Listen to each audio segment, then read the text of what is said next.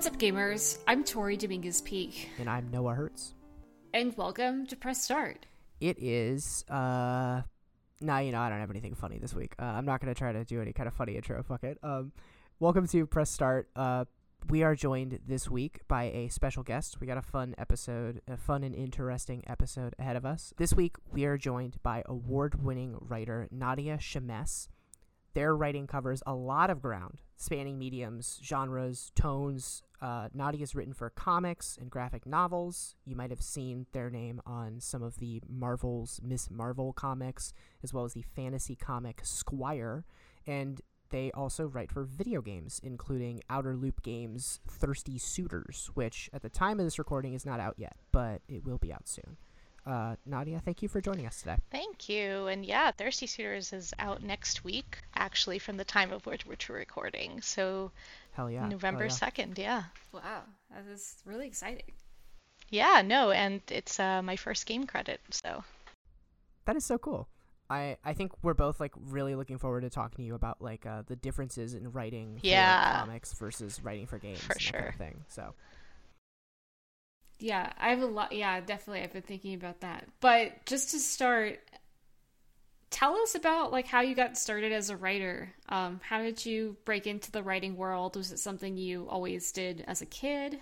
Yeah, yeah, it is definitely something I always did as a kid. Um, so you know, uh, my backstory is that I am a Palestinian American writer who grew up in Brooklyn.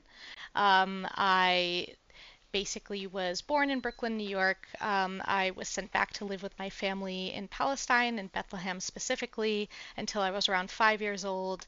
And then, um, kind of seeing that things were not great, we kind of went back. My family decided to go back to the United States, uh, and then I was in New York from then from then until three years ago, and now I live in Toronto, Ontario, which is also a big change. Um, I kind of like to joke that there is we've been kind of displaced for three generations, including me now. um, and uh, dark joke, but also it's because my my grandparents are actually from uh, uh, Armenian. I have Oh, wow. Armenian grandparents as well, so it's kind of like been an interesting path of just kind of always moving for my family the last few last few hundred years or so. God, dude, I hope sometime in the next generation or two, your family can just catch a fucking break. It would be so sick. I would. I really want to know what fucking curse, like who, like who Yeah. did we piss off so bad? Like what did one of my great grandparents do? Like I demand answers. But I yeah. I do still want to hear the answer to like how you got into writing and everything. Oh my I do god, wanna- that was oh wow, that No, no, was no, my I w- way of getting into it. Gosh, what I meant to say after yeah. that moment, uh, I'm very distractible lately, but what I meant to say after that moment was that I kind of started writing as a kid, like really young, like around five, six, first kind of going back to the States to like try to kind of understand like my own emotional state. I would kind of write like fish, fictionalized stories that would either like relate to what I was going through at the moment or kind of when things got really rough, because uh, honestly, I had like a pretty isolated childhood as well. I wasn't like wasn't great socially. A lot of stuff happened, but the idea was that like the world always felt really overwhelming to me, and uh, I couldn't really understand why. And I think reading a lot and then writing a lot was kind of my way of processing that. So I've been kind of writing to process emotions, and then of course I got into fan fiction because I was a huge Mm. goddamn weeb, uh, and I was I was like one of the kids who was uh, you know hanging out in the Barnes and Noble stacks, like you know greasy headed and like reading manga for free. Uh, Oh God, so yeah. yeah, like that's kind of how I got into it. Really, yeah, I was just kind of always writing, and finally when I was in college, I ended up getting an internship at Marvel Comics um, in their editorial department. And so I did kind of an internship like at the beginning of my college, around like kind of early sophomore year, or and then uh, I did another one in my kind of last semester in college as well, in my senior year. And that was kind of how I was like, no, I, I really do like comics. I, I reaffirmed that this is something I want to do, and uh, I started trying to write for comics professionally from there. Um, I also did go to college for poetry, but I had a horrible time in my creative writing department and I totally like quit. I thought I was never going to write again after college. But uh, kind of going into comics and especially like through the editorial side weirdly made me kind of like working on other people's stories made me so excited that it made me be like, no, I do have my own stuff that I want to kind of do again. So, yeah, I kind of found my way back in my like mid 20s. Uh, wrote Squire at like 25. That was my first book ever. And that's kind of how it happened, kind of in a long roundabout way. That's how I got into writing. So it's kind of, I've always been there was never really anything else I ever really wanted to do, and kind of everything I ever did like revolved around it. Eh, but my relationship with it also kind of went in and out, you know. Yeah. Yeah, I kind of relate to like I originally went to college for acting.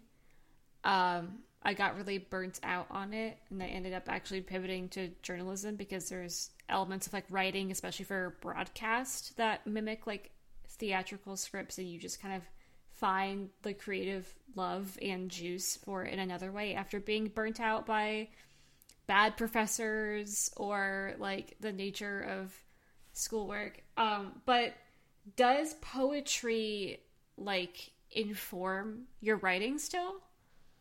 Oh, definitely. I I was actually going to say yeah, I totally resonate because the thing that like poetry, you know, kind of seeing like the inter like bad professors, like like just really white, really rich, like kind of those were really the kids in the department. And it was like I, I think I was like one of only two like AFAB people. It was like it was God, you know what I mean? So uh, that was that was rough, and I didn't really see myself. But weirdly, I feel like poetry is is very in many ways visual as as well like you kind of have to think about how a poem sits on the page as well because you you know how that affects kind of the experience of the reading uh, where a line breaks and all of that translates really directly into comics and into games in a lot of ways as well because you have to think about the visual aspect of the of the screen or the page right? You have to think about how the eye moves across it. You have to think about like the economy of space and also the dilation of time uh, with very little. Um, and so that's kind of how I I feel like a lot of my interest in poetry, especially with the way poetry kind of makes me feel and what poetry makes me see on the inside of my head, like really kind of translates into how I approach writing. I kind of really do approach it from like a very visual slash kind of uh, emotional timing is a big thing for me. Yeah. I'm curious then, like, um, Tori, I don't know if you had anything similar. Did you read comics at all when you were growing up, Tori? Yeah, or? the Sonic yeah. the Hedgehog comics uh, specifically. Oh, let's fucking go. Um, yeah my yeah. my introduction to comics came when I was like a teenager because my dad used to collect uh, DC comics, especially. He was very into Batman in like the late '80s, early '90s, up through like the the comics boom when every single fucking issue had nine different variant covers, so that you would buy ten copies of every yeah. comic. Yep. So like and so much has changed. yeah, right? Just um, kidding. so like a lot of my my early interaction with comics came through that, and I'm I'm curious like what was your early interaction with comics that got you into the medium? Because like you you talked about like you know poetry professors who were white and upper middle class and rich, and you felt detached there, but like I associate a lot of the same with like typical mainstream comics of the time too.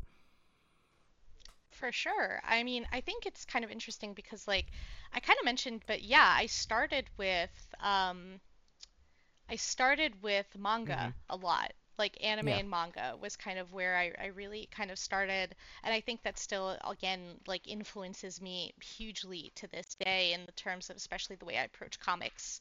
Um, but I didn't really get into like kind of the the you know cape comic stuff until until like high school. Um, and the way it was is I went from manga weirdly to like hmm. zines. Mm. to like the weird punk because I was like a punk kid. You know what I mean? Like I was a teenager and I was like a gross ratty teenager who like took the subway and like slept in Union Square and like smoked pot with literally any person I came across.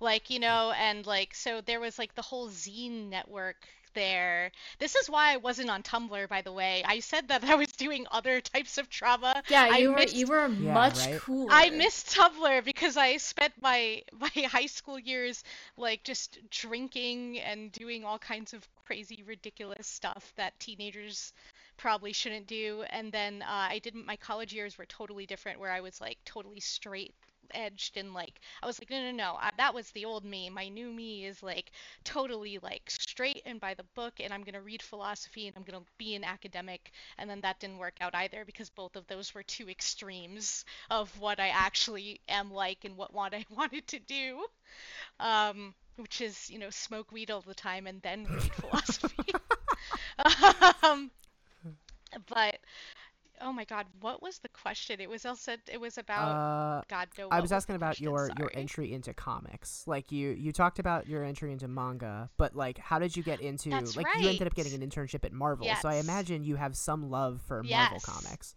Okay, so the way that I got that internship was not because I had love for Marvel necessarily. Like the way that I loved Marvel or Cape stuff was actually kind of cartoons. Like I said, sorry, I meant what to say manga, then zines, and but also the thing that was always in my life was cartoons, right? Like Teen Titan, Batman the animated series, um, uh, like X Men, the kind of 90s X Men animated. Like I grew up watching all of that. It was my favorite thing.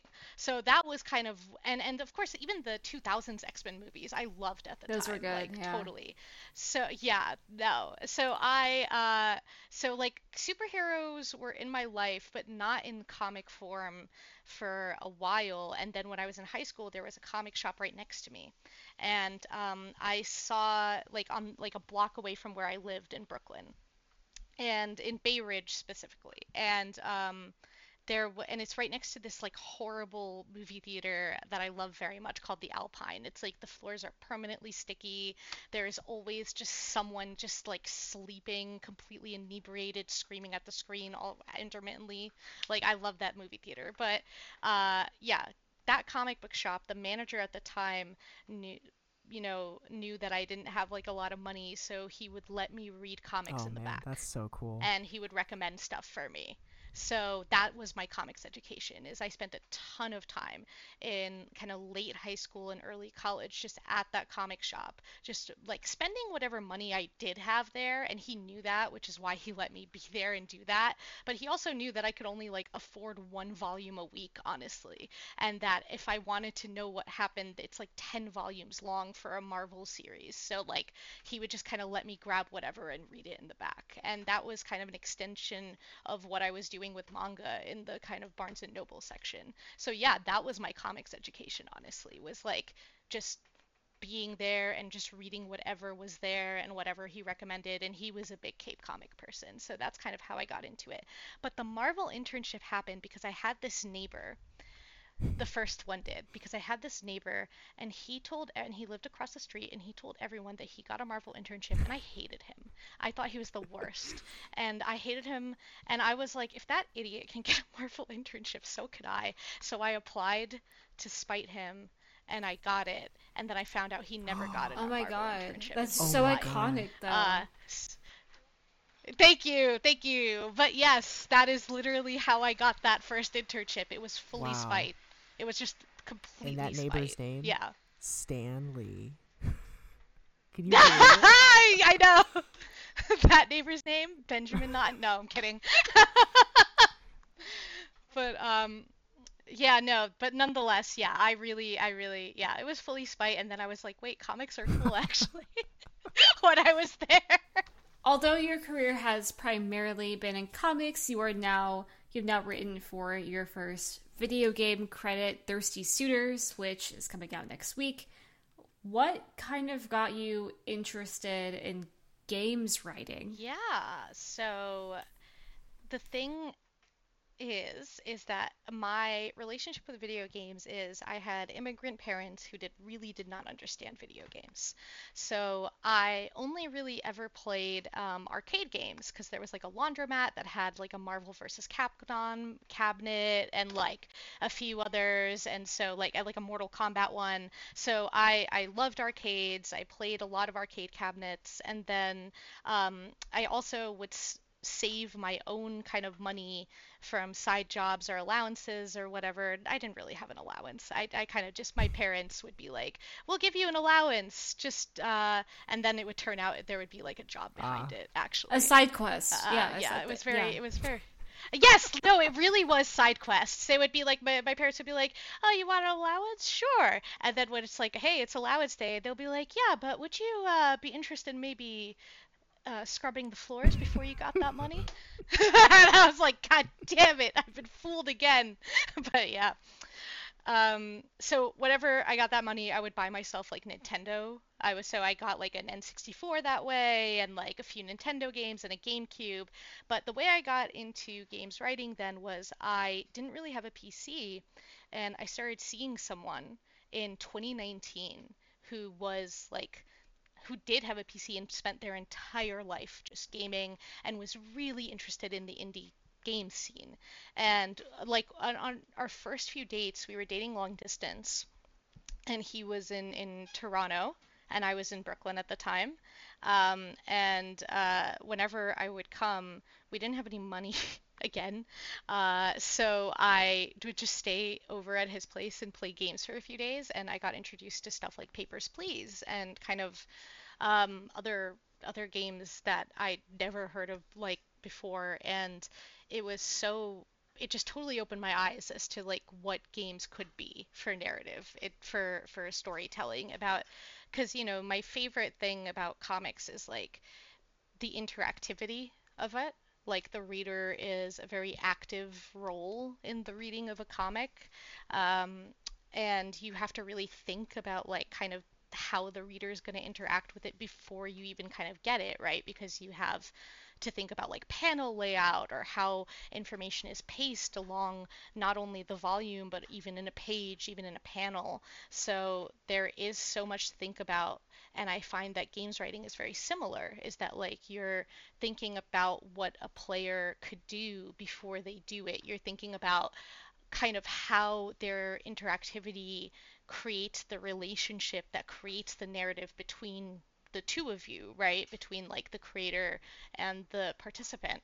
And so I, I really started to think like, wow, games games could do so much more in that space than than I originally thought. And so it made me really be like, no, I, I do want to kind of start getting into games writing and, and kind of start exploring how to tell a story, how to provide information, and how your relationship with a participant can evolve over the course of the hmm. project. Hmm. You know, it's really yeah. cool to hear that like that was the kind of stuff that opened your eyes because I feel like a lot of people experience similar moments where they play a game like I know I certainly did where like you play a game that has a particularly strong narrative or does something like particularly interesting with the medium where you're like oh shit this can be utilized to tell stories that can really only be told in this medium. But I feel like for a lot of people, and like this is no ding at all, but like, but I feel like for a lot of people, that was like the first Bioshock, or that was like,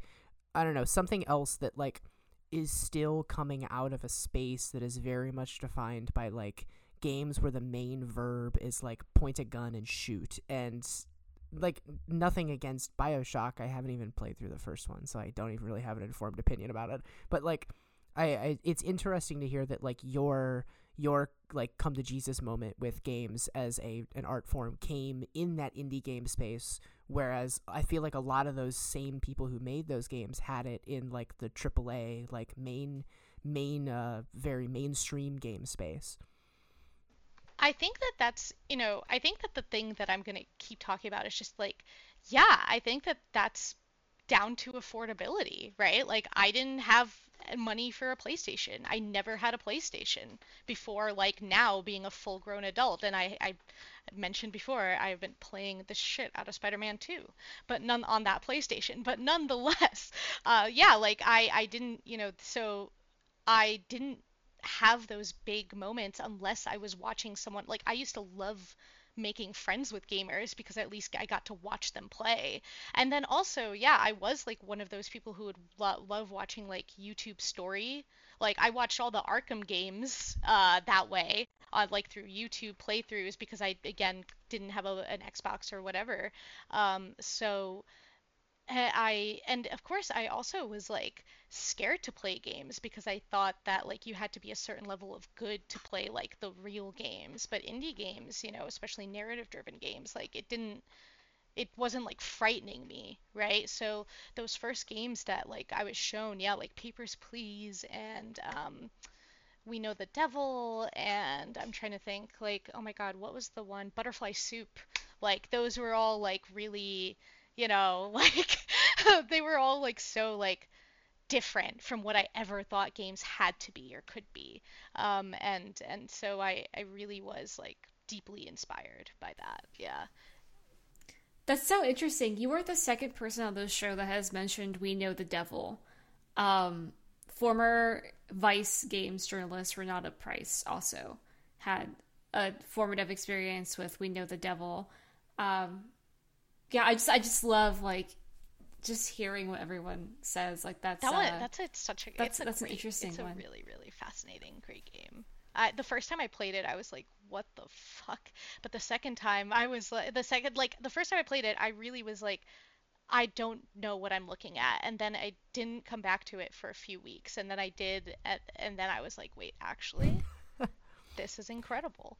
if you'll, uh, Tori, if you'll indulge me for asking a question Yes. that goes off the Google Doc, but I'm I'm curious, like, so the games you mentioned, uh, specifically like Butterfly Soup and We Know the Devil, I have I've not played those, but I know that they're games that are very centered around like identity, specifically like queer identity, and like. Uh, you mentioned it at the beginning, but like as a as a Palestinian American, and I'm I'm sure part of this answer is probably going to be informed by the fact that we are like as of when we're recording this actively living through like what is a genocide that is occurring in Gaza.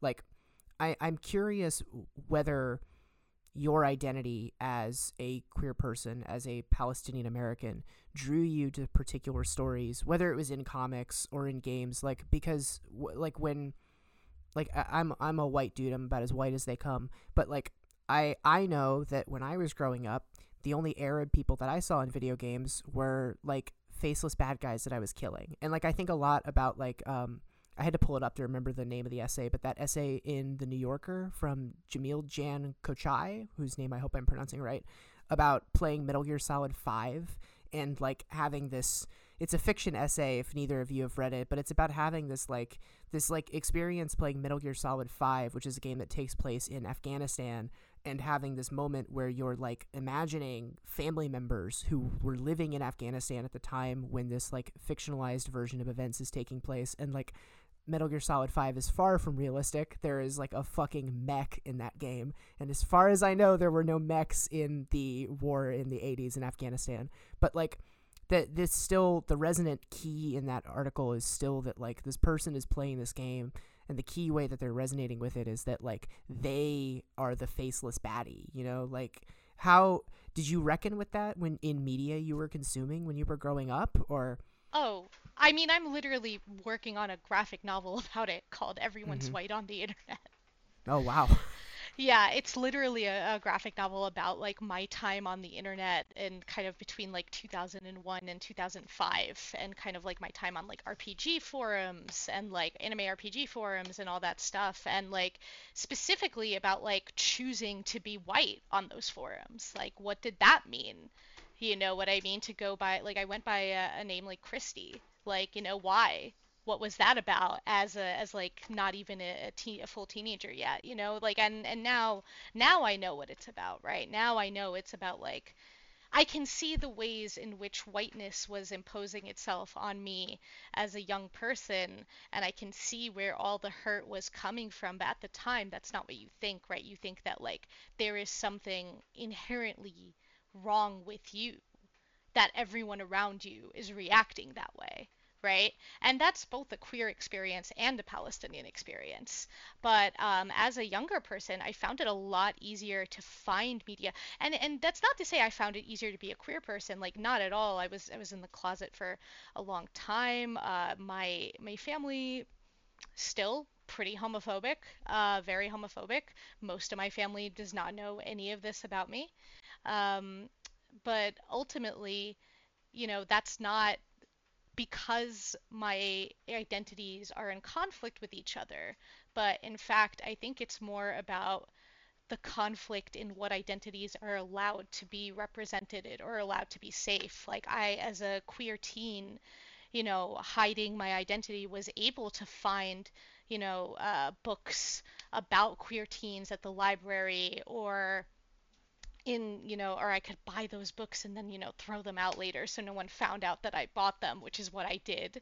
Um, but none about being palestinian you know? Uh, so yeah i definitely think that i went for what i could see reflected but that was the one part that i never really saw unless it was in you know kind of the dead bodies on Call of Duty. In fact, there was you know I will say that uh, I had mentioned that I only really got to play video games or watch video games when I was over at a friend's. And I think at one uh, there was one point where I was like staying over someone's place and I was playing for the first time ever Call of Duty. I think it was mo- one of the Modern Warfares. But I like was having a really hard time in this one Vietnam level. And I got so mad at this one, like, Viet Cong dude that kept ambushing me. And I remember even then, like, being really uncomfortable with the anger that I was starting to develop uh, towards this other person while playing an American soldier. Um, like, I and then I, I never played it again because I really just didn't like that feeling at all. Um, I used to play Civilization a lot on my aunt's computer when I would stay over, but I only won cultural victories.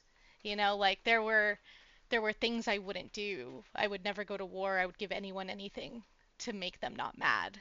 Like kind of my yeah, like my my I had this kind of weird even the way that I was interacting with games and media, like this kind of weird non-violent desperation of like I can be a good one, just like let me in. But yeah, that I would say that yes, like I went into a lot of I looked for a lot of stories about identity specifically, but I kind of always reckoned with the fact that it was only going to be a partial truth. That's yeah, that's pretty amazing. I I hate to ask this next question. This is like so cringe. no, yeah, no. God. We love cringe. What here. are some video games that stand out to you from childhood in particular? Okay. I'm sorry. Yeah, no. Oh my God. Okay, from childhood. I mean, I had Super Smash Brothers mm-hmm. on N64, Classic. and I loved it. Loved it. Loved it. Loved it. I um, I played as Kirby. I I'm also a, um, Kirby, a Kirby is... only person. Yeah. Kirby only, Kirby Elite, I don't care. Fight me forever. It's Kirby till I die. Um, I so yeah, any anything anything related to Kirby. What other games? I had mentioned those cabinets. Like, yeah, no, I am a big fighting game fan. Uh, specifically, Marvel vs. Capcom. I had so much emotional investment in that game, specifically specifically because of Morrigan who is fully a queer, like fully like one of the reasons that I now yeah. know I'm gay. Smexy devil uh, lady, is yeah. because of the relationship that I developed with Morrigan as a player was unnatural, like complete, like just hot obsession. Yeah. Like just anything to see her, any amount of quarters just to see her pop up on that screen. Normal I- child. yeah, I mean, everybody did it. You know, yeah. yeah, I, uh, yeah. Everyone Yeah. I, like I'm so that. glad to hear yeah. somebody else who's like totally obsessed with Marvel versus Capcom though, because like I don't know if I've told this story on the show or not, but when I was there was like one summer when I was a kid, and I got sent to the YMCA summer camp because I was too young to be left at home alone, and my sister was in like preschool, so they were like, "We're not leaving eight or eight year old Noah at home by himself to just like eat random food and play video games all day." So I got put in the YMCA summer camp program, and I remember there was like one day out of every week where they would take us to the skating rink, the local skating rink in town. and the only thing I remember about that skating rink is that they had a Marvel vs. Capcom cabinet. So my mom, my mom would give me like a ten dollar bill, and she'd be like, "Buy yourself lunch." So what I would do is I would buy like the cheapest lunch I possibly could. That's what I'm could, talking then cash- about. cash Yeah. the rest of it in quarters, Yeah. baby. They had a Marvel vs. Capcom Yeah. machine and they had a Simpsons arcade game cabinet. And like, oh my god, that Simpsons arcade game, the one that's just like a side-scrolling beat 'em up, is so fucking Yeah. good. But then, like as an adult or like as a teenager, I, I remained really into the series too. Like, uh, Marvel vs. Capcom Three was like a comfort game that my dad and I used to play a lot of. Like, we would just like play it and beat the shit out of each other. And I I only like kind of learned how to play that game, but like I have I love that series so much. It's so good. I I agree. I also feel like weirdly I've learned how to play many other like I played a ton of Street Fighter Mm. 6 this year, but like yeah, Marvel vs. Capcom I never I also never Yeah. learned how to play it. I just wanted to um yeah, I just want Oh my god, I remember Venom from that game used to give me such nightmares as a child. Like the way he moved really unnerved me and uh that's yeah. BioShock also um I had a I borrowed it from a friend and I was so excited to play it. And then there was like one point where we were, I was walking down this corridor that was like eerily similar to a corridor I had in my apartment down to like a skylight. And then roses started falling in the game from the skylight of in BioShock. And then someone started scr- like a splicer started screaming like my roses. Turned off the game, terrified of that hallway for like m- Oh like a God. week. I was like I can't go to like Noah, so just as an aside, what was the cheap lunch that you that you ate? If I remember correctly, it was like either a single piece of pizza and a bag of chips, or just the bag of chips. Just a bag Like- of chips. maybe two bags of chips. I don't know. It, at the time, What a I valued, I valued being able to play Marvel vs. Capcom more than I did proper sustenance. and I didn't know any of the kids in the summer camp either. And I was not a particularly outgoing kid, so I was like, "Nah, dog, y'all have fun skating. I'm too klutzy anyway. I'm just gonna break my fucking back. I'd rather just play Marvel vs. Capcom." yeah. Um, are there any other games that really like stick out to you? I, I'm really I'm really interested in you talking about like Call of Duty and about how like you could feel yourself becoming a reactionary, so you quit playing it. Yeah, oh yeah, no, I really was. I'm trying to remember. Like, obvious, like I said, Civ. I loved Civ. Um, I uh, I did whenever I got a chance to play Sim Sims at someone's house. I did. I was. I loved. I loved doing all the weird stuff you could do in Sims. Um, oh my goodness, I'm trying to remember if there was like anything else that really kind of stu stood out. Uh, hmm. I don't think so. I think uh oh my God, I almost forgot. Ah, Zelda. Yeah. Zelda. Um Zelda I I played Ocarina of Time on GameCube and I loved it. Um I never I never did finish the game though. I think I stopped at probably the water temple like everyone else the second time around. Probably just me and the rest of the world. Um and um oh my gosh, the one Twilight Twilight Princess I think. I I really cuz I I loved that one. I remember me and my girlfriend in high school in freshman year wanted to like cosplay as Link and I think her name was like Mina Midna Midna but then I was like Midna's outfit is incredibly revealing and I am 14 and then I went as Malon instead Malon from Oh from. Ocarina of Time I will say Twilight Yeah, Princess Malon. is a reading manga on the bookshelves of Barnes and Noble with greasy hair. Like that that is a perfect encapsulation. Like yeah. Yeah. It reminds me of like the kids who go to Barnes and Noble on Saturday to play Yu-Gi-Oh! Like that's that is firmly that era. nice I loved I loved Yu-Gi-Oh yeah So I'm curious, pivoting to slightly more serious topic. You've you talked pretty seriously, uh, especially recently on social media, about resistance that you've experienced in the comics world as a Palestinian person. I mean, like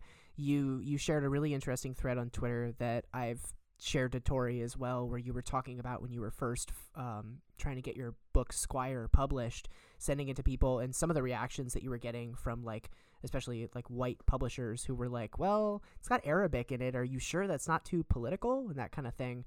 And I'm curious if you've experienced any of that in the games industry, if you've ex- how you've navigated the pushback you've experienced in the comics industry, because like the games industry is however however much the people at like fucking EA would like us to believe it's not an apolitical space. Like I think a lot about uh, how outspoken Neil Druckmann was in the run up to the release of The Last of Us 2 about yeah. how how his yes. his growing up in a settlement in Israel informed a lot of that. And like I'm really curious where you're at with that in the game space and in the comic space.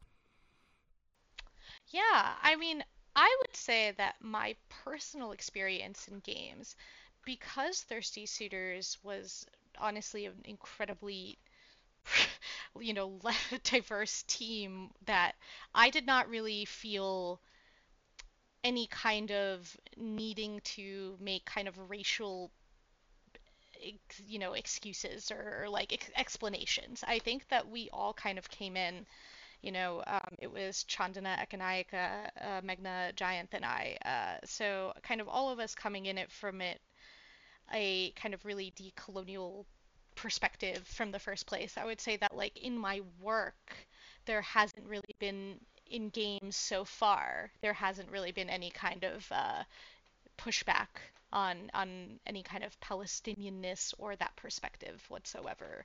You know, especially considering uh, who who my collaborators were, you know, um, and you know, luckily they've they've all kind of been under the same scrutiny that I did when I the, what you said uh, with Squire. Specifically, the thing that happened with Squire was. Um, I mentioned I wasn't on Tumblr, but I, I do want to extend that to say I wasn't on social media at all, right? Uh, so I really didn't like I had a private Instagram account that I was using from like 2006 for like three people that I knew. And then, uh, but other than that, I didn't have any social media at all. I kind of started my social media account on Twitter in 2017, oh, wow. I think. Um, yeah, so I was not like out there with like outspoken opinions of any kind when I was pitching in 2018 and uh, that's kind of the thing is that I, I was just a Palestinian person. This was my first project ever. I had met Sarah, who had just graduated college. She was also very young from the fandom space. Um, and I mean, she was very on Tumblr, but so she she she gave, she filled in what I lacked there. No, but but um, but yeah, I I had just pitched and to be immediately kind of receiving this questioning of Squire, which is a fantasy book that both Sarah and I had done enormous amounts of research on, especially kind of in the Ottoman and Byzantine empires. Like Sarah went to Jordan and Turkey and did like photo research there with her family, and I was doing like a ton of reading and listening to podcasts and and kind of and Sarah was and both of us were going through like museum archives and sending each other, all this stuff. And for the first comment to basically come back from multiple publishers to be like, is this about Israel Palestine? When really we were working so hard for months, like on phone with each other for for hours just to kind of build a world like build a functioning world like that is like very kind of you know avatar the last airbender inspired in that it's like a trying to be like, hey, like if this is a world of one, no white people, and two, uh, like a culturally like kind of all within the same realm, you know, uh, of this is a Middle East with all of the diversity of the Middle East, all the ethno groups and races and religions, but nonetheless, this is like a world based on the Middle East. How would all of these parts fit together? How would they interact with each other? We came up with like five different kind of regions and groups, and we were drawing maps. And yeah, the first thing came back was like, is this about Israel Palestine? We don't want to look like we're taking a side. It was heartbreaking. It was like, what what is all this for? You're not even going to give me a chance. I didn't say anything on social media. I'm like in my early 20s i'm just like i have nothing. I'm just some kid from bay ridge. Like why why? I, I thought it was over for me like just right then and there. Because like people were like oh i don't know if it's worth it to work with a palestinian. You know what i mean I felt so like immediately kind of betrayed and I cried when I got that the first emails and I really wanted to like give up right then and there but I also understood that this was part of it right? That like this is how you keep Palestinians out of the space. You make it impossible for them um, and I'm, you know, just violently stubborn, as you could probably tell from that Marvel story that I had a neighbor I hated. I went through the full experience of like, like sending out an application and interviewing just because I hated him so much. like, yeah, so I, I kind of tapped into that and I was like, no, I'm gonna just I'm going to dig my heels in. But I did have to go through the experience of going and talking in person about like how this book is about so much more than just Palestine. It was honestly way more about what it felt like to be an Arab American in the early 2000s during the Iraq War. That was like way more honestly the emotional bend of it than it is to be of, of what it's like to be kind of a, in the Palestinian diaspora or in occupied Palestine. Like I was really approaching like we both recognize like this is an incredibly Arab American story. This is a very like Western framework. Like, why are we being approached with these questions? And we kind of realized that like we are or at least I definitely know that I will never be trusted. Like there's nothing I can do to earn the trust of the people around me who already have this idea because they are already seeing me as like a wild animal that could burst out of my human skin suit at any moment. So there's no real point in trying to make anyone happy or kind of uh, kind of carve things down because um, I'm not going to be given the benefit of the fact anyway. There's no point in negotiating. Yeah. You know yeah. what I mean?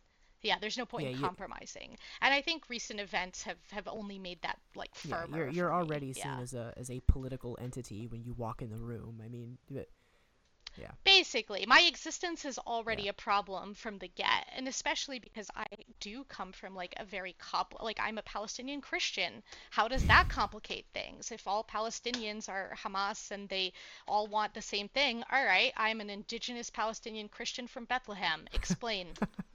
Yeah. Do You know, like that's kind of the thing is that like my entire I'm also queer. I'm also like type 1 diabetic. Like uh, there's a lot of things that kind of throw a wrench in in people's perceptions from the get-go and that is already a, a very uh, it's very problematic Palestinians and Arabs have already known from the get, you know, kind of like that media is is against us, right? Is like and the thing is that when you're young, you start to believe that about yourself. And I did um, for a long time. But uh, it's kind of through stuff like reading Edward Said and stuff in college, which is kind of why I, I ended up with doing Squire in the first place, is because I was like, both Sarah and I were like, okay, if we wanted to make something for our, ourselves back then in in 2000s, you know, what would it be? to kind of help us navigate this and that's what squire ended up being but you know and and what's nice is that like i would say my time in games kind of more closely matches maybe my time in the ip space where it's sort of like there's a framework presented and i am there and i get to kind of give me, like give my point of view. I definitely take a lot of my IP stuff from like a fanfic perspective, right? Where I'm like, this is my version of these characters, so I'm gonna play it up as like as as versiony as I want. You know what I mean? Like I'm not looking to do a definitive version of the character. I'm looking to do with what I want to do and with what I want to have fun with. So I would say that my stuff in Thirsty Suitors is there. Like it's kind of like it's in the world that that you know Meghna and Eka made. But uh, I got to really come up with a ton of stuff and to really like put in my kind of uh, sense of humor and my sensibilities and and all of that stuff. Yeah. Yeah. Even down to like designing like like some of the battle cool. design stuff too, which was was definitely nice to learn. I yeah. just want to say, uh, Tori, before you move on to the next question, that I I'm feeling feeling very vindicated by the fact that you mentioned like Edward Said is a specific I- influence when writing Squire because like as somebody who also read Said in college for like courses I was taking and stuff, I was kind of like feeling that vibe when I was reading Squire, but I I was I was a f- Oh yeah. yeah. I mean Squire is dedicated true, to Edward yeah. Said. I, I, I kind of yeah, forgot yeah. about that, and I was afraid that I was, you know, that tweet that's like, guy who's only seen Boss Baby. I'm getting real Boss Baby vibes. From yes, this. and this seems a lot like Boss Baby. Oh no, no, no, that's so fun. God, that's such a, a great great, tweet, tweet. yeah. But yeah, no, no, no, you were totally, you were totally on the money. And the thing about Neil Druckmann is just like, I'll take my moment, I guess, is that um, I'm, I'm pretty. My thing about games, I think, is that I just wish that there was a bigger interest in exploring empathy outside of violence. I think that it is easy to talk about cycles of violence when you are the one who is making sure that the cycle continues, right? Like, I think that there's not actually a lot said in The Last of Us beyond kind of the individual gruffness. I think The Last of Us 1 was about a man dealing with emotions, which is why it was so successful because that was something that I think that, you know, a man dealing with having to have emotions in a violent world is uh is a thing that men can deal with and, and recognize. But I think that when you start to try to uh, have conversations about human nature, I think that it is really exhausting to argue that human nature comes from a inherently violent place. I think that is or a very inherently destructive place that that is like what we want to do and humanity is overcoming that. I think that that's uh, a really dark way of looking at things, an inherently unempathetic one that we are all kind of having to restrain ourselves or teach ourselves in order not to destroy one another. That is weird. Um, and that is again shows me that you are looking at the world through a framework of violence, which makes sense why your game's main purpose is to interact with the world through violence. Um, if you make me shoot a dog and then tell me I'm bad for shooting a dog, but you didn't give me an option for not shooting a dog, I don't think I that was me. I think you made me shoot a dog. And uh, you know how I can avoid shooting that dog? I can turn off your Yeah. game. and then you can trade it in at the game store and You get know? money to put towards something else. Yep, and go play a game where I don't shoot a dog. Like I do, you know what I mean? Like I, what are you telling me here? That like violence is bad? Thanks. Okay. Who needed that reminder? America, I guess. I don't know. like you know what I mean? Like I just am like, okay, thank you for the lesson? Question mark. Uh, nonetheless, um, The Last of Us is not as good as you think it is, guys. I promise. It there's there's other stuff out there. It'll make you really happy. Have you considered Evangelion?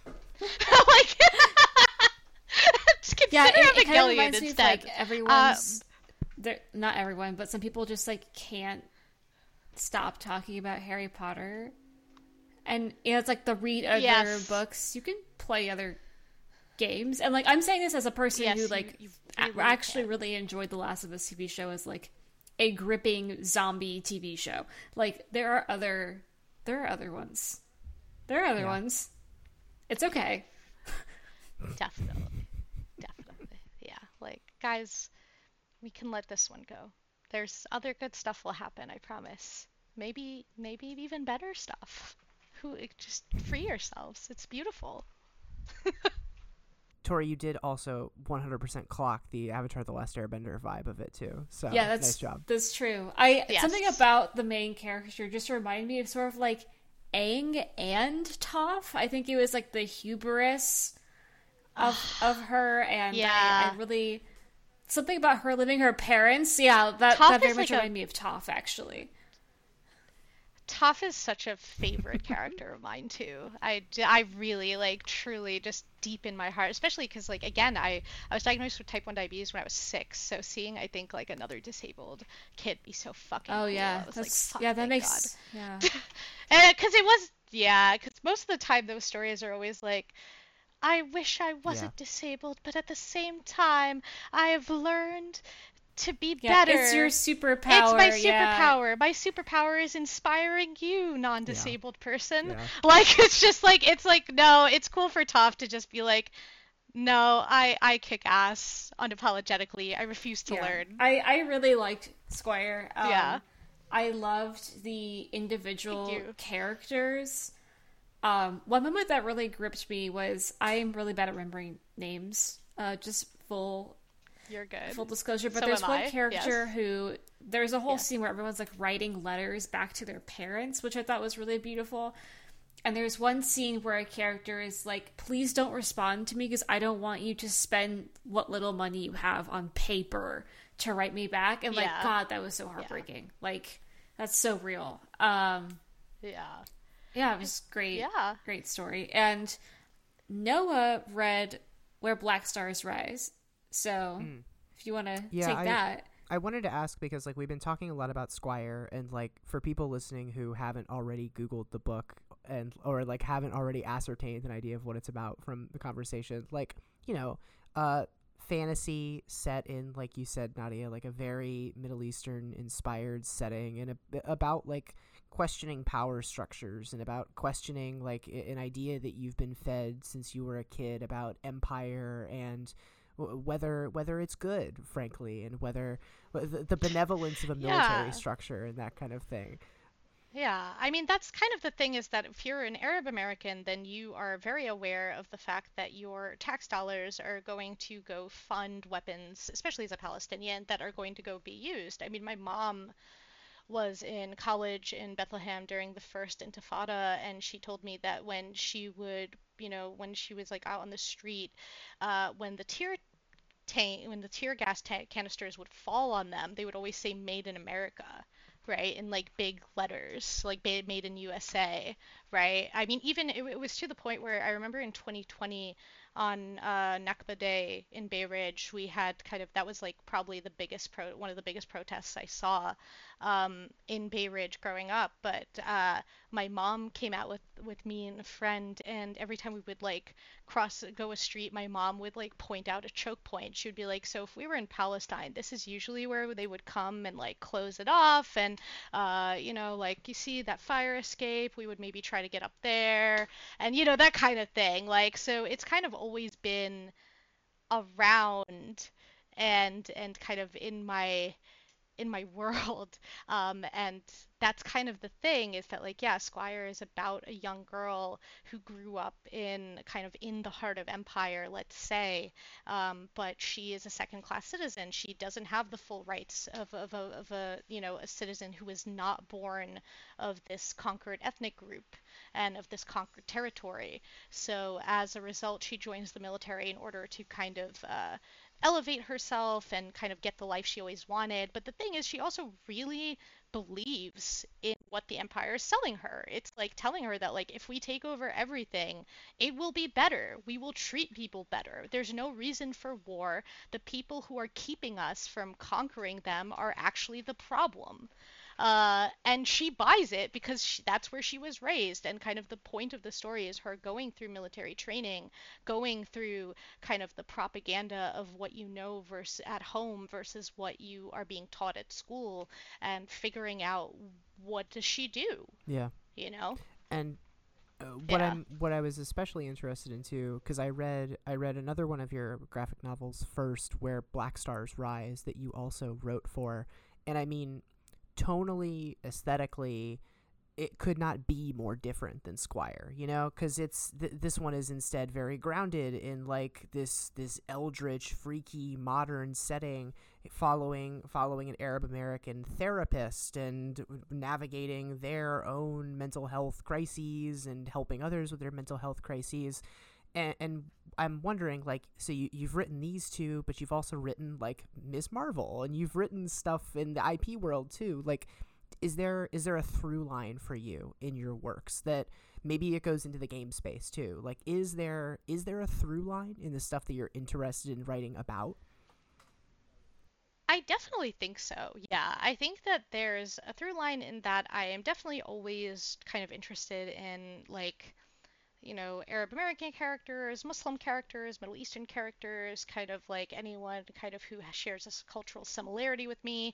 Even in my IP work, like I've done, you know, kind of a lot of the Batman stuff I've done has always included Talia al Ghul because that's like one of my favorite characters. And also, she's, I love finally, I mean, Talia al Ghul is a character who has been written so racistly just for so long and her whole like character and legacy is just absolute trash as a result of the in horrible different ways in which she's written because she's never treated as a person. She's either like a sex pot or like an evil tiger mom. it's true. Like I feel like in the like, in know, the Christopher like, Nolan movies, yeah. she's just like a lady that Batman fucks once, and it's like anyway.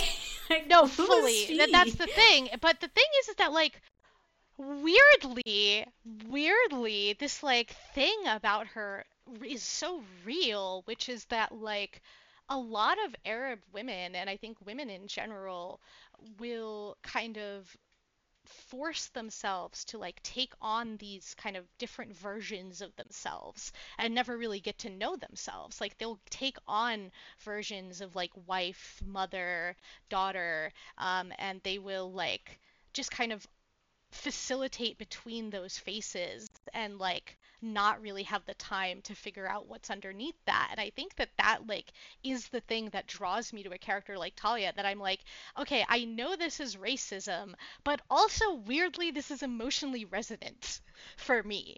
Um, and i think that that's the thing is that like i need to find something emotionally resonant. There's something really emotionally resonant even in batman for me as as this man with ultimate power who hates himself so much that he has to find ways to disempower himself and be attacked so that he can like find catharsis. Like I find that really fascinating. Um I I, I find, oh, find wow. I've actually you know, yeah, I think that I have to like yeah, like he yeah it's kind of like masochistic like yeah. he has everything. He's like he's he has everything. He has money power. He's untouchable literally. He cannot be touched by the violence of the world. So he has to put himself in a position where he gets the shit beaten out of him and everyone around him dies because he can't live otherwise. He can't live in the comfort of being the winner of the fucking world, even though he was born that way.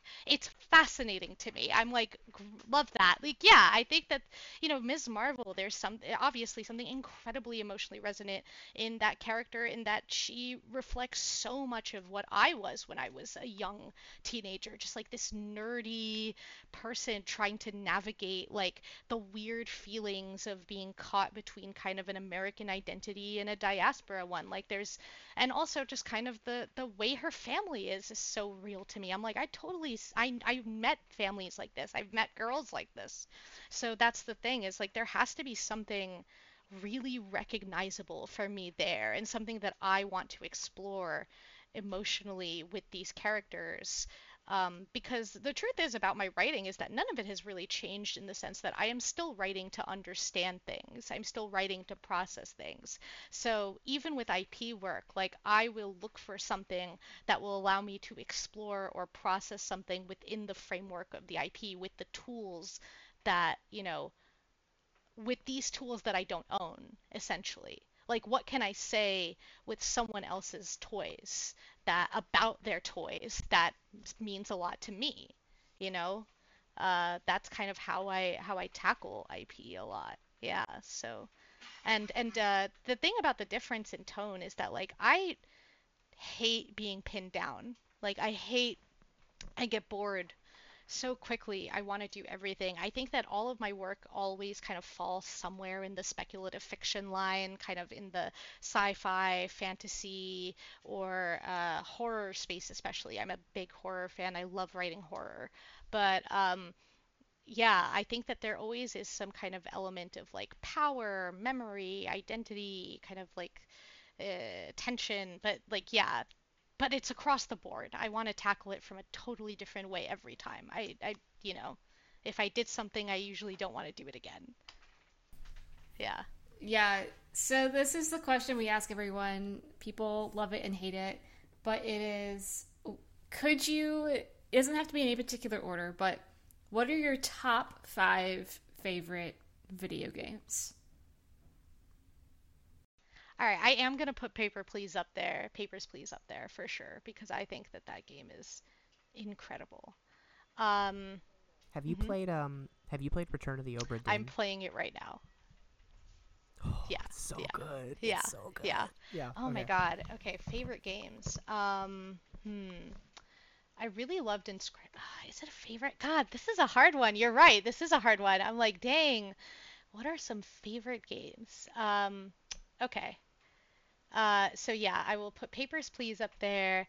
I will put uh, Darkest Dungeon up there. I love that game. Um, I will put Cult of the Lamb up there. I know that that's also a recent one, but I really, really, man, that's that's a, a really great game. It's such a great like tur like it's so cute. Everything works about it. I turn off my brain. I play it forever. I have hundreds of hours in that silly game.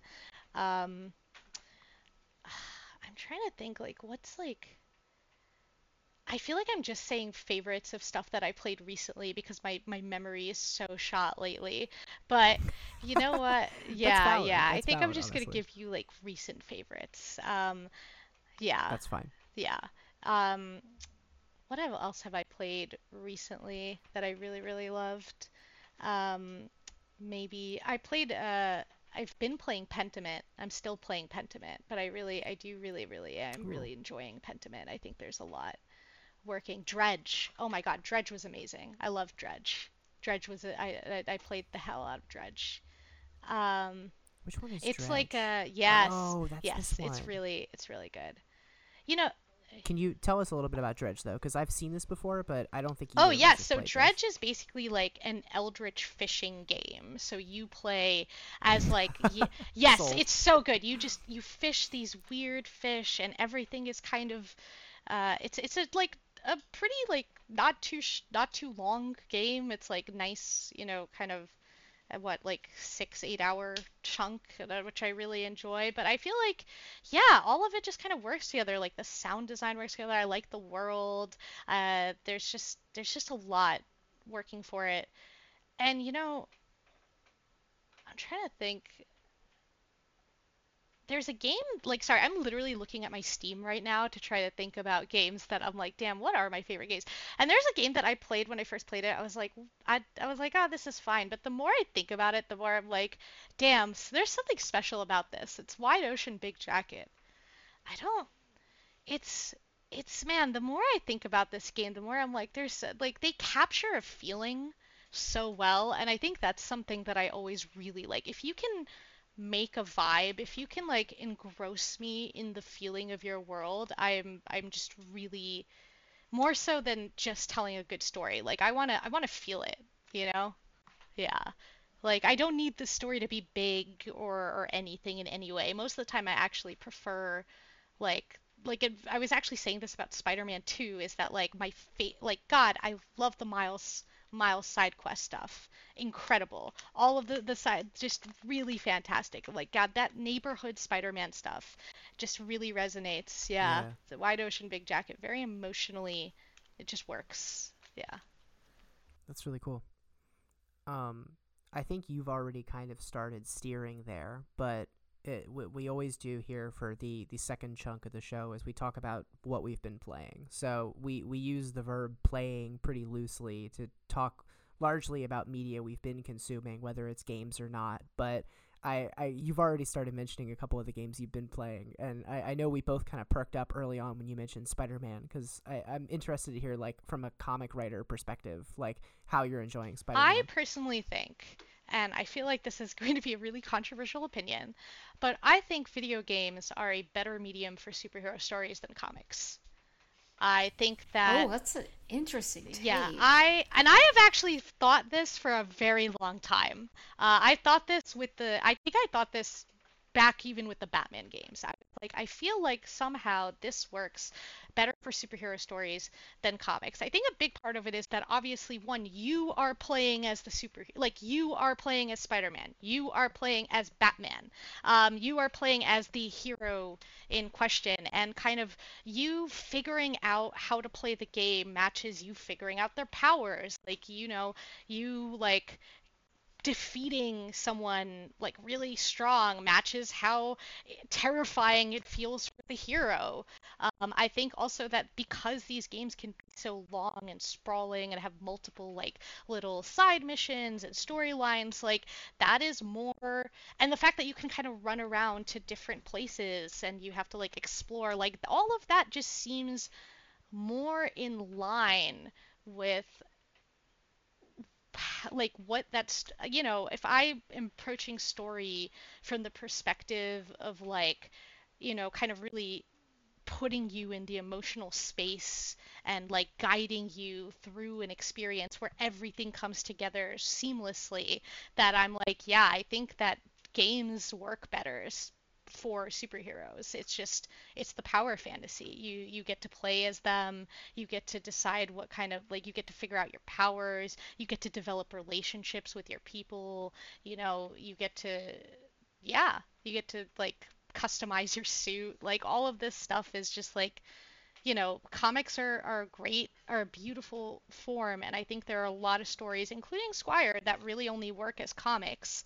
Um, but no, not capes. I think capes are meant to be in video games. yeah. Yeah. That's cool. I, have been loving Spider-Man too. I've been really enjoying it. Yeah. Is there any other games or media you want to shout out that you've been enjoying lately? Oh man, what have I been? Oh yes, you know what?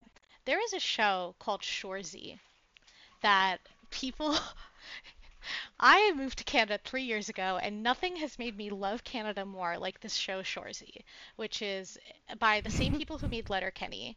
Um, and Oh, it is okay.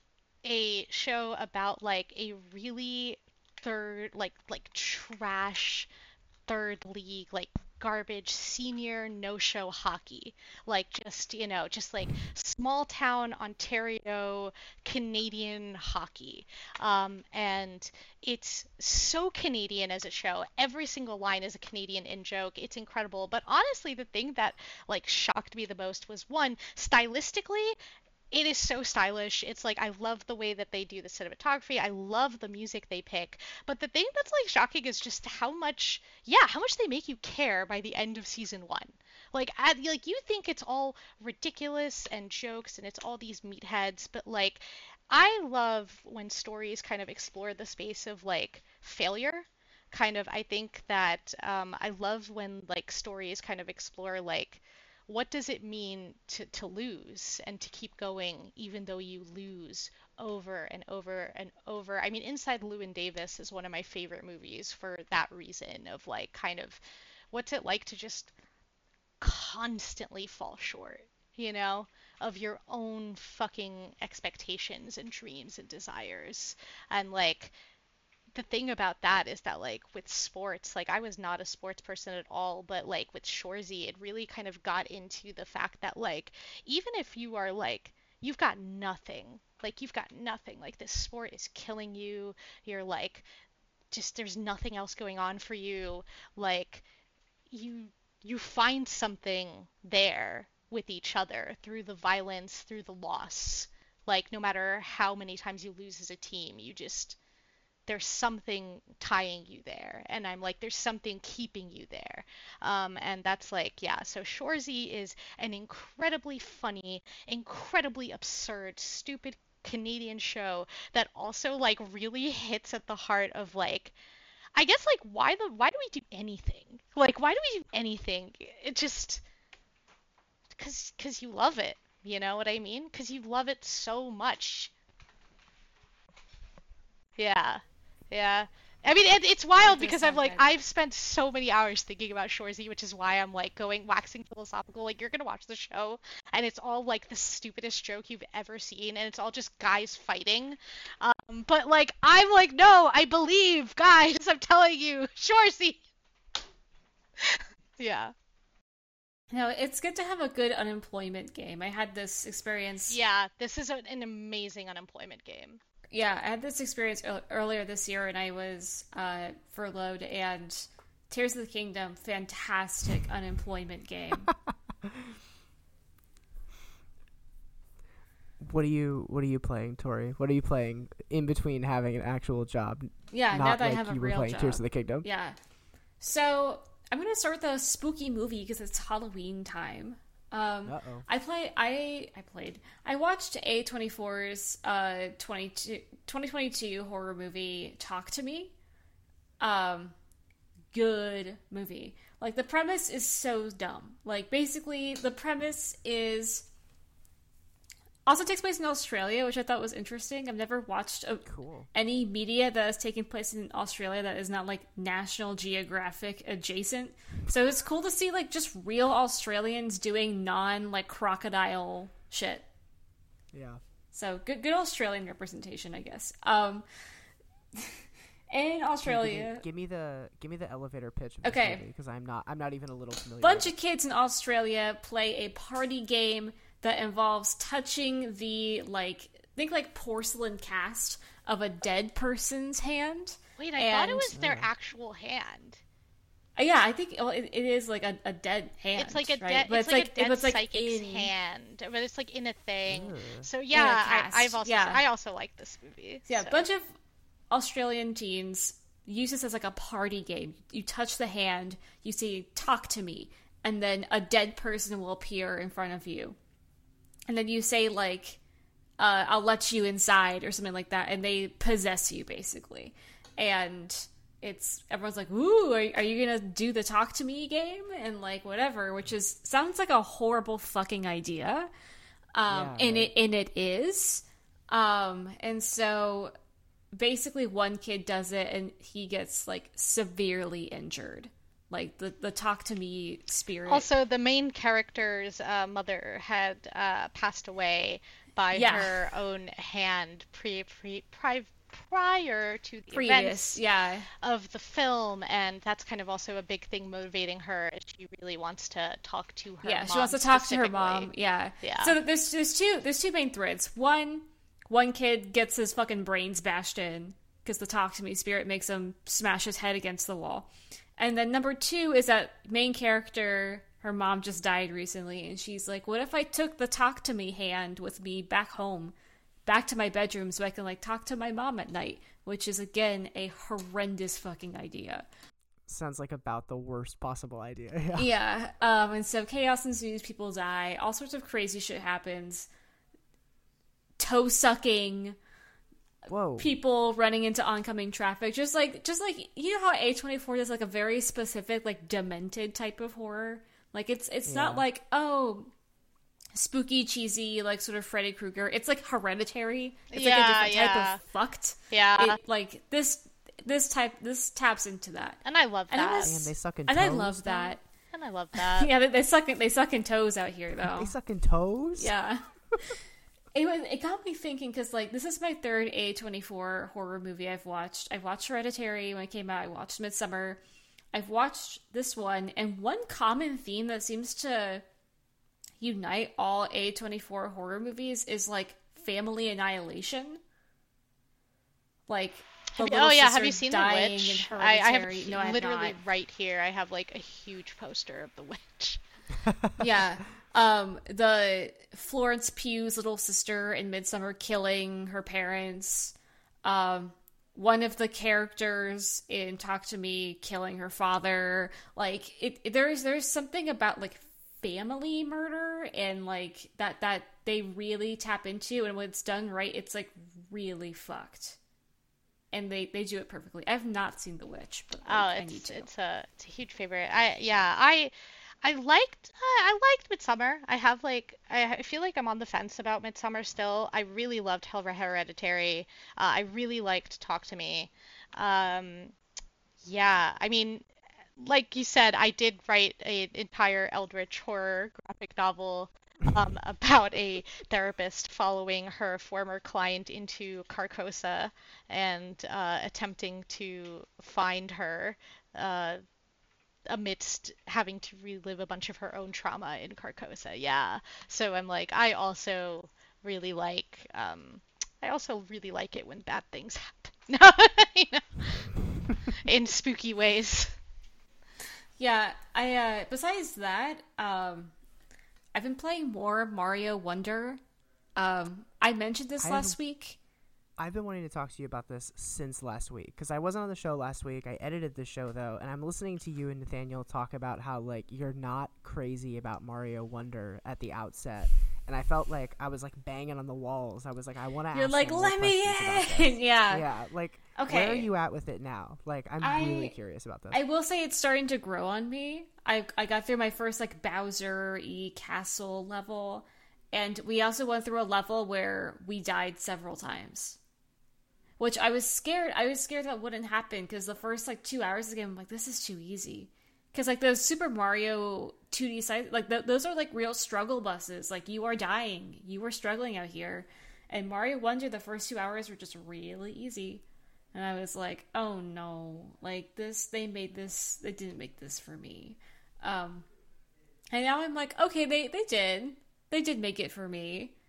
Um, I am really enjoying, um, the water level. It does something really interesting with the camera view. Because you know, like in these 2D Mario games, you're just like side scrolling to get next section and scrolls. And there's this one like water level where instead of doing this, it flips and you're almost looking at Mario, almost like you're looking down at like a board game.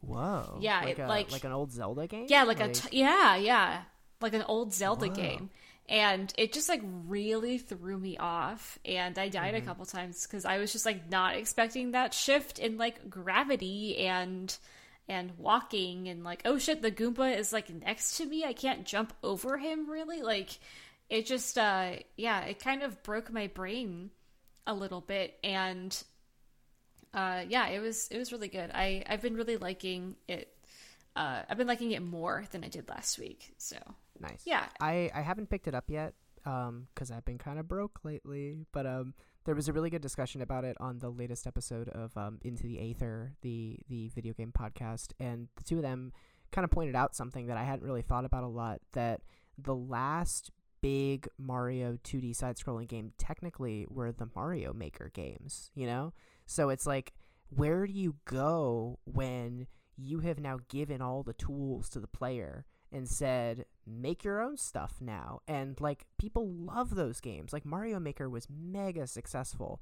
And i like based on the reviews i've heard it sounds like it largely does live up to the promise of like giving you something that you couldn't make in mario maker you know? And that's pretty exciting to me.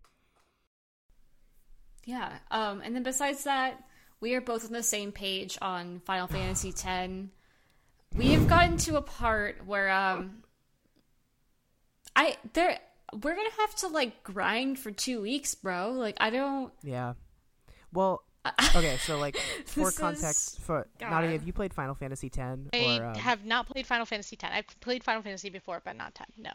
Okay. Um, for for you, Nadia, and for listeners, we are now at the stage of the game, and this is really interesting. And I know we're going to talk so much more in depth about this when we record a whole fucking episode about that game.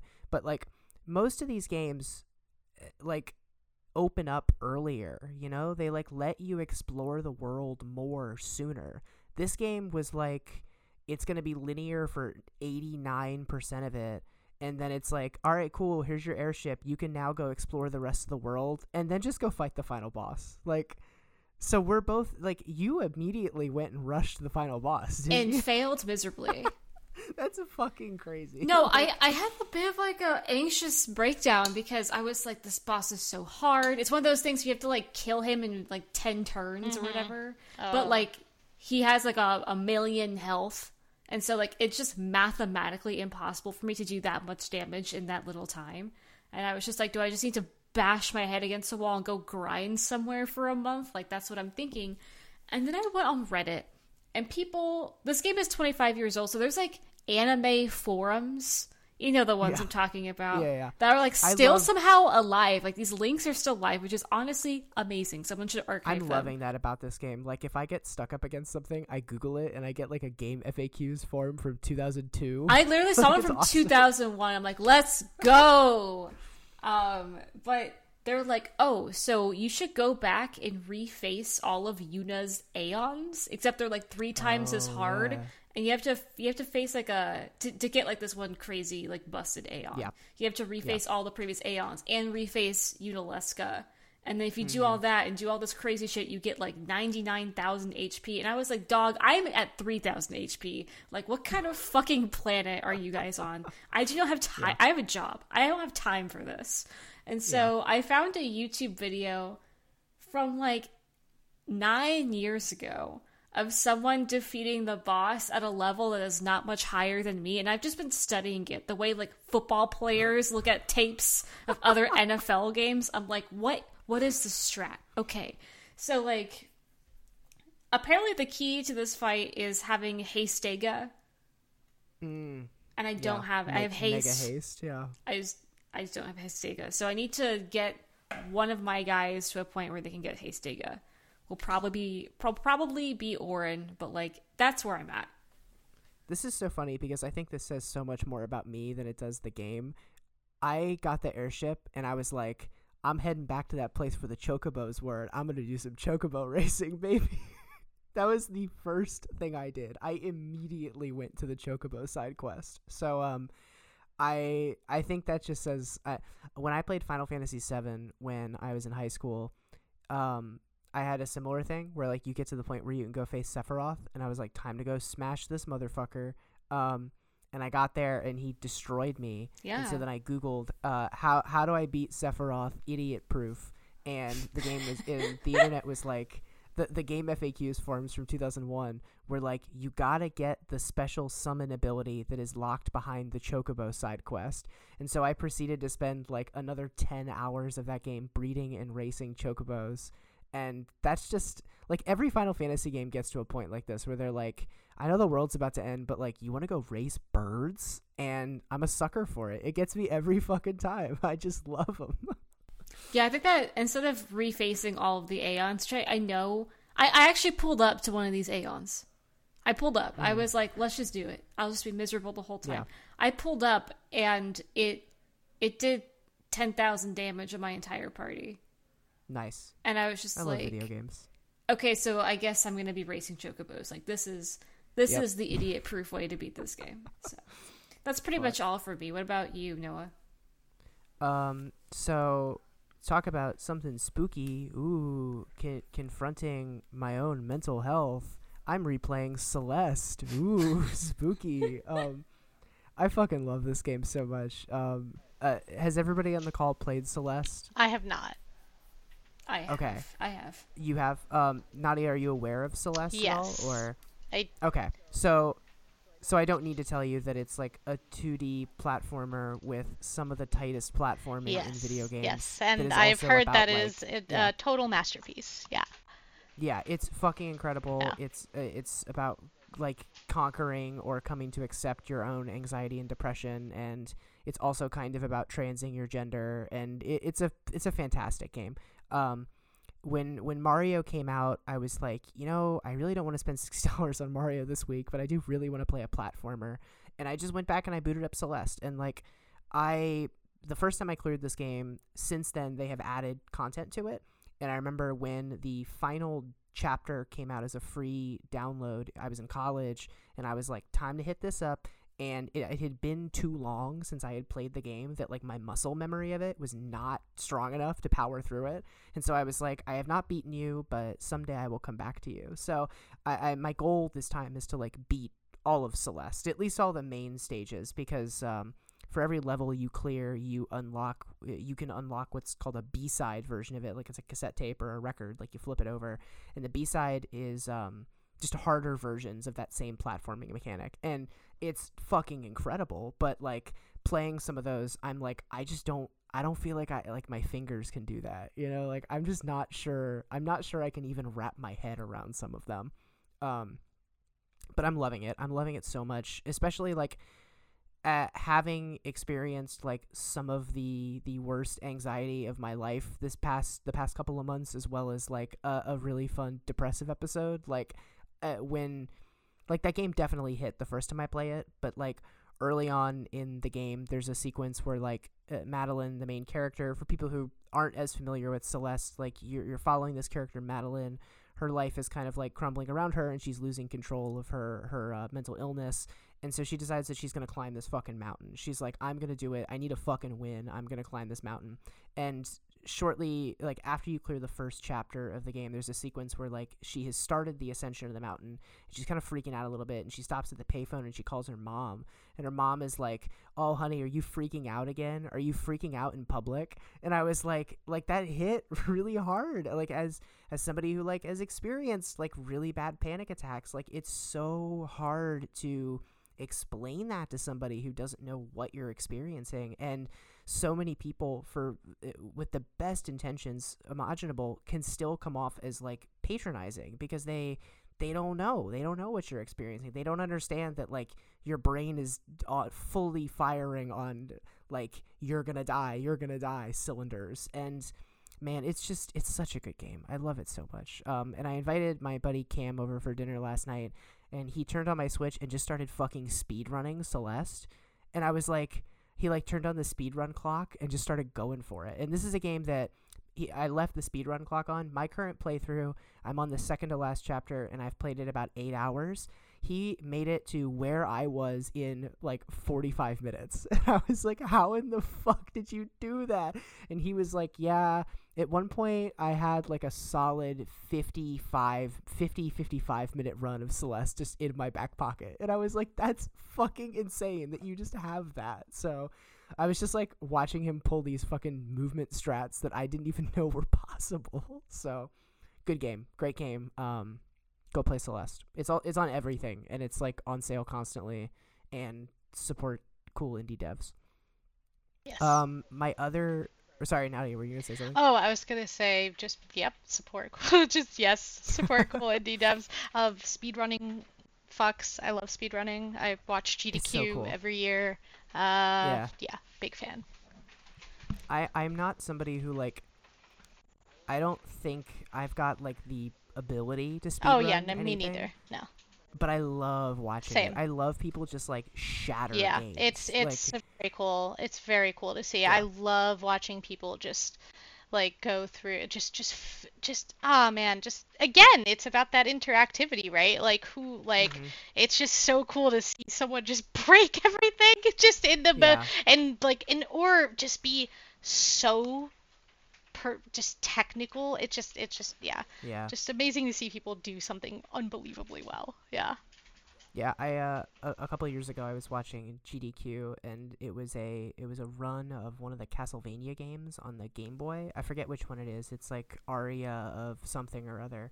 And um It's like Aria of was like- Sorrow, right? yes, yeah, the one where you play as the the white-haired emo kid. Yeah. Like, I love that's a fun one. Um I like I hadn't played that one but I was familiar with it and then I ended up playing it after that. But I like they start this playthrough and the clock starts ticking and the guy like proceeds into the first room of this game and then immediately does some like freaky jump thing so that he's at like the top of the screen and just like gliding past all the enemies. And it's so funny. It's like you see these people start these speed runs and it takes like t minus three seconds for them to just immediately break the game.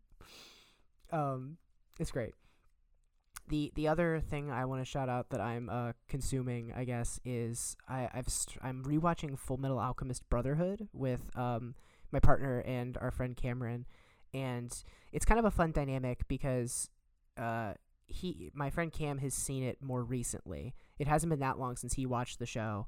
I read the manga when I was in high school, and my partner has not seen it and doesn't really know much about it. So it's creating this fun dynamic where it's like she doesn't know what's happening. I kind of know what's happening and he like really knows what's happening and is kind of like chuckling at us having reactions to things. But like the last show that the three of us all kind of marathon slowly together was The Last Airbender and it, it's kind of blowing me away like I'm seeing a lot of head shakes like everybody in this in this group has watched or ha- consumed in some way Full Metal Alchemist question mark Yeah, um, it's it's funny you say that because uh, the two inspirations for Squire were Avatar and FMA. Uh, FMA was like massively formative for me as uh, I read it and I watched Brother. I watched the original and I watched Brotherhood, and uh, I genuinely consider the manga and and Brotherhood to be like the perfect like closest to perfect storytelling as you can probably get to and it is literally like the north star for me like whenever i'm like okay if i want to like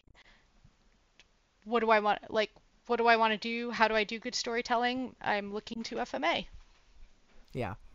I, I think the thing that is so incredible to me and it's funny because like my, my partner is not somebody who's really watched much anime and like as somebody who really got into anime when I was in high school and like really fell in love with the medium and like what can be done with it, I, I pitched Full Metal Alchemist to some people as like grown up Avatar. And I think watching it now, I realize more and more like how much those those me those pieces of art are like in conversation with each other in some ways because F- Alchemist is just like it's so fascinating the way considering so much anime that is aimed at that at like the shonen age group. And I, I don't think i don't think fullmetal alchemist is going for like the teenagers who are gonna like buy like dragon ball z t-shirts necessarily. It's going for like a slightly older demographic.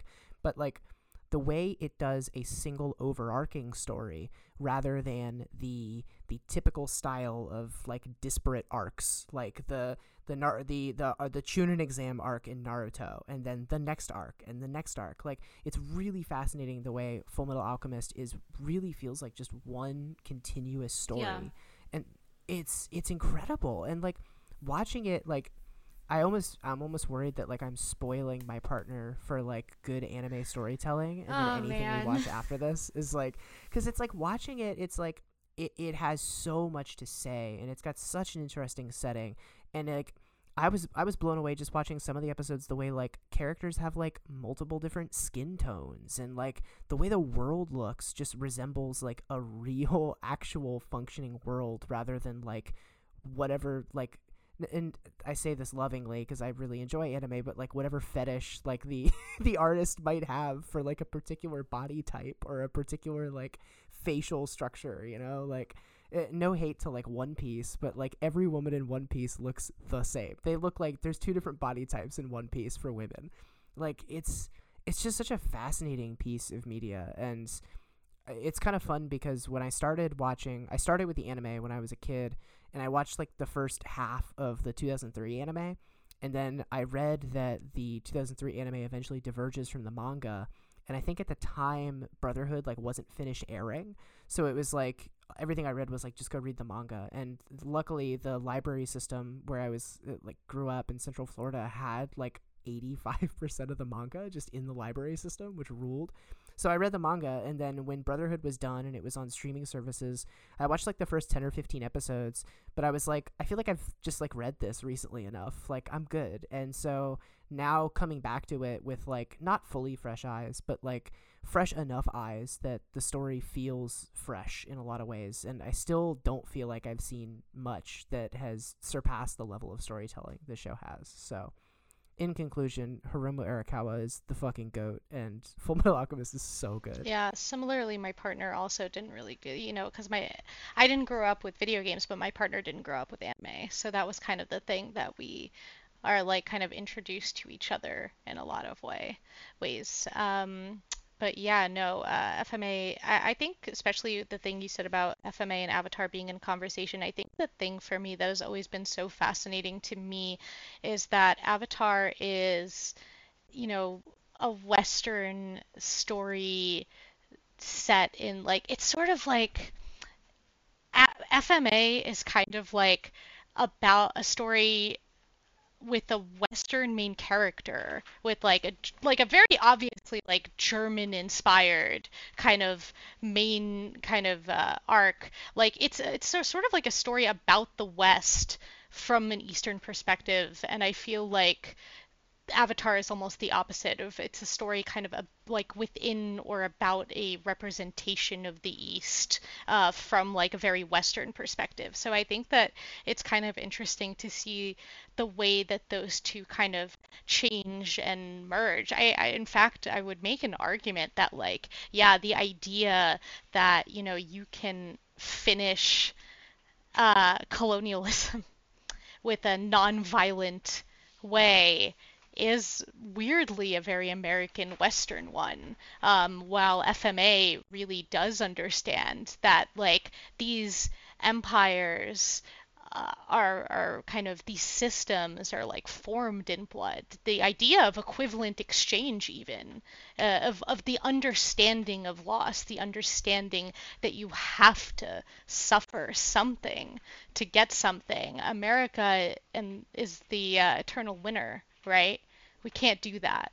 We can't lose. Well, and that's that's interesting too, considering that, like you said, Avatar is it's created by like a Western studio by Americans, and the big bad is like the allegorical version of like the Japanese Empire in the mid twentieth century, and like the the inspiration there of like the Fire Nation being the Imperial Japanese is like it's it's right there. It's like right. Oh yeah, for sure. So much of it, and in this, but like in the same way, the the Fullmetal Alchemist does a really good way of kind of allegor allegorizing al- allegorizing. Is that a word? Is that is that how you pronounce that word? No idea. Um, I don't know, but like relating the the conflict to the way the West treats the Middle East in a really interesting way, and like it doesn't take too many episodes for them to come out and be like, "Hey, some of those plucky characters who we introduced early on are war criminals." Oh yeah. And oh they're yeah. just hanging out in polite society and that's just kind of how it is. And like as as like somebody who has been in the United States all my life and grown up in the United States, like I, I mean, I learned on the news just the other day that uh, how George W. Bush feels about uh, what's going on in Palestine right now, and like it's cool that he's just like kicking around. I mean, I mean, I, I made this joke like two weeks ago. I swear to God, it, but it literally was like, I can't wait for the other war criminals to become painters and then be forgiven of all their sins. Like that's, yeah, I mean, true. that's kind of that's the, the the thing is that like, and that's not to diminish anything Avatar does because I think Avatar is like a totally groundbreaking piece of storytelling and animation. But I do, I and I think that it is like fantastic in many ways at what it does. But yeah, I do think that like the message at the end kind of being about like how can we get Aang to not go against his morals uh, and like and still win is like a weirdly very like like Elric had to lose something at the end. Elric had to lose, you know, spoilers, but he had to lose his Wait, should I spoil this or should I not spoil this, Tori? Yeah, this. Okay. I've I've watched all of it. I Okay. I honestly don't fully remember. Okay, then I'm not gonna So, say let's- anything. But like, yeah, Elric Elric has to lose something at the end. I will say Yeah. that. He has to lose something big and he has to make he has to lose it intentionally. And I think that that difference in understanding and that's not to say that like oh the like uh, the imperial japanese are like inherently better than, than the west or whatever but like it is to say that like america is very young and has not known tremendous loss on its own soil not by its own hand yet in the same way. Like we've killed each other and through our systems managed to kill plenty of people. Um, but uh, that's that was our decision. And um, having to kowtow to an understanding that's bigger than you the idea that equivalent exchange is unshakable it is unmovable is very much i think within the framework of understanding what it feels like to not be in control of everything. And I'm not sure if American audiences can take that yet. I don't know if I can. but, uh, Yeah. um, that's pretty much it for me though. Um, Yeah. and If you want to start wrapping up. yeah, I guess um, uh, if that's all we've got, Nadia, I want to give you an opportunity to kind of shout out stuff you're working on, shout out where people can find your work. Um, I know I want to ask if you're working on the sequel to Squire yet. Like, uh, what what are you what are you working on, and where can people find you? Yeah. Um, well, you know, where people can find me is an amazing question these days because the the internet is weird. Um, I am rebuilding my website, so at some point you can find me at nadiashammas.com. But lately I have been on Instagram and unfortunately back to Twitter, but I do not intend to make that permanent. So I will say Instagram, also Nadia Shammas. Um, what am I working on now? Well, like I said, I'm kind of in the freelancing, so I am helping with a few kind of small indie games that I'm writing on. Um, I just had a book come out called Confetti Realms, which is like a um, horror comedy kind of YA thing just in time for Halloween. It is very Halloweeny. It's like 160 pages and like kind of in the the kind of goose. It's like emo gay teens from New Jersey uh, try to get drunk on Halloween, but instead kind of get sucked into another dimension after breaking into a mausoleum where they have to go collect teeth in order to go home, and then maybe kind of at the same time deal with the fractures in their relationships uh, with each other and themselves. Um, so that's Confetti Realms. It's it's a real weird one. I wrote that in 2020, which I can you think you can tell because it is really weird. And that's the the makings of someone who was stuck inside for two years. So like yeah, you can tell. um, and yeah, like I said, I'm working on that graphic novel, like I mentioned, which has been announced. No release date yet. We're still working on it, but everyone's white on the internet. Um, as for Squire 2, I cannot say about whether or not there will be a Squire 2, but I can definitely say that Sarah and I are talking about what's going to happen next with us. So we will be uh, teaming up again to do something. Maybe Squire 2, maybe something new. We're still figuring that out. Um, yeah, I'm like, God, what? I think that's it right now for me. I think that normally I have like at minimum, God, no, I have a bunch of stuff that I'm doing that's always like under NDA, and I'm like, I can't remember what I'm allowed to talk about or not. And I'm like, yeah, so I'm doing stuff that I can't talk about, plus the stuff I did talk about. So, you know, TBD, I guess. And yeah, Thirsty Suitors comes out. Uh, it's published by Annapurna. It comes out on everything on November 2nd. And uh, yeah, I'm I'm really excited to have my first game credit out there and to see what else happens. Cool. Yeah. Tori, uh, what about you? Where can people find you on the internet? You can find me on the usual website at Tori underscore as underscore always. And you can also find me on Blue Sky at Tori DP98 at bluesky.social. I think that's Blue Sky's conventions. I had to think about that. I hope Um, they yeah, finish I- that website someday. Yeah, I Yeah. still haven't quite wrapped my head around. They that. still need like- DMs. I, I'm not Yes. going back until they do DMs. Like I had an account Yeah. and I was using it, and now I'm like, listen, uh, I'm not going back until you put DMs. Give them to Yeah. me. I don't want to use Twitter anymore. Just do it. I wish they would. They need to add them and do it like the way they added uh, messages to Tumblr back in the day, where it was like a virus that you had to like spread to people. Do you remember that, Tori? That yeah, sounds I wild.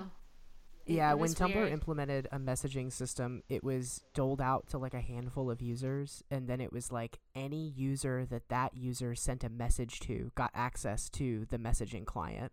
So then it was like it, it didn't take long, but it just like disseminated like a virus, and it was like you would get a message from like I think I got it from a friend, but I know I definitely just messaged some random people I was following, just like, "Hey, did you get it yet? If not, here it is." Like that's what Blue Sky needs to do. Blue Sky needs to add it like that. Um, I am on the internet at Noah underscore Hurts on Twitter, and the podcast is there too. Well, Noah underscore Hurts spelled H U R T S because it's funny. The podcast is on Twitter at press underscore start pod, and we're on Tumblr and Blue Sky at press hyphen start pod. Um, before we fully close the show, Nadia, I want to thank you for joining us here today. Um, I, I imagine that it is a it is a pretty stressful time to be a, an author in the world and also a Palestinian American, and I really appreciate your your candidness in talking about a lot of this stuff. So. Thank you for having me. Our show music, the intro and outro, are from the artist Geist. You can listen to more of their stuff at noahgeist dot bandcamp dot com. And our show art is by Kai at Wisp Graphics. And uh, I think that's about it. Anybody got any closing thoughts? Free Palestine. Yep. Yeah.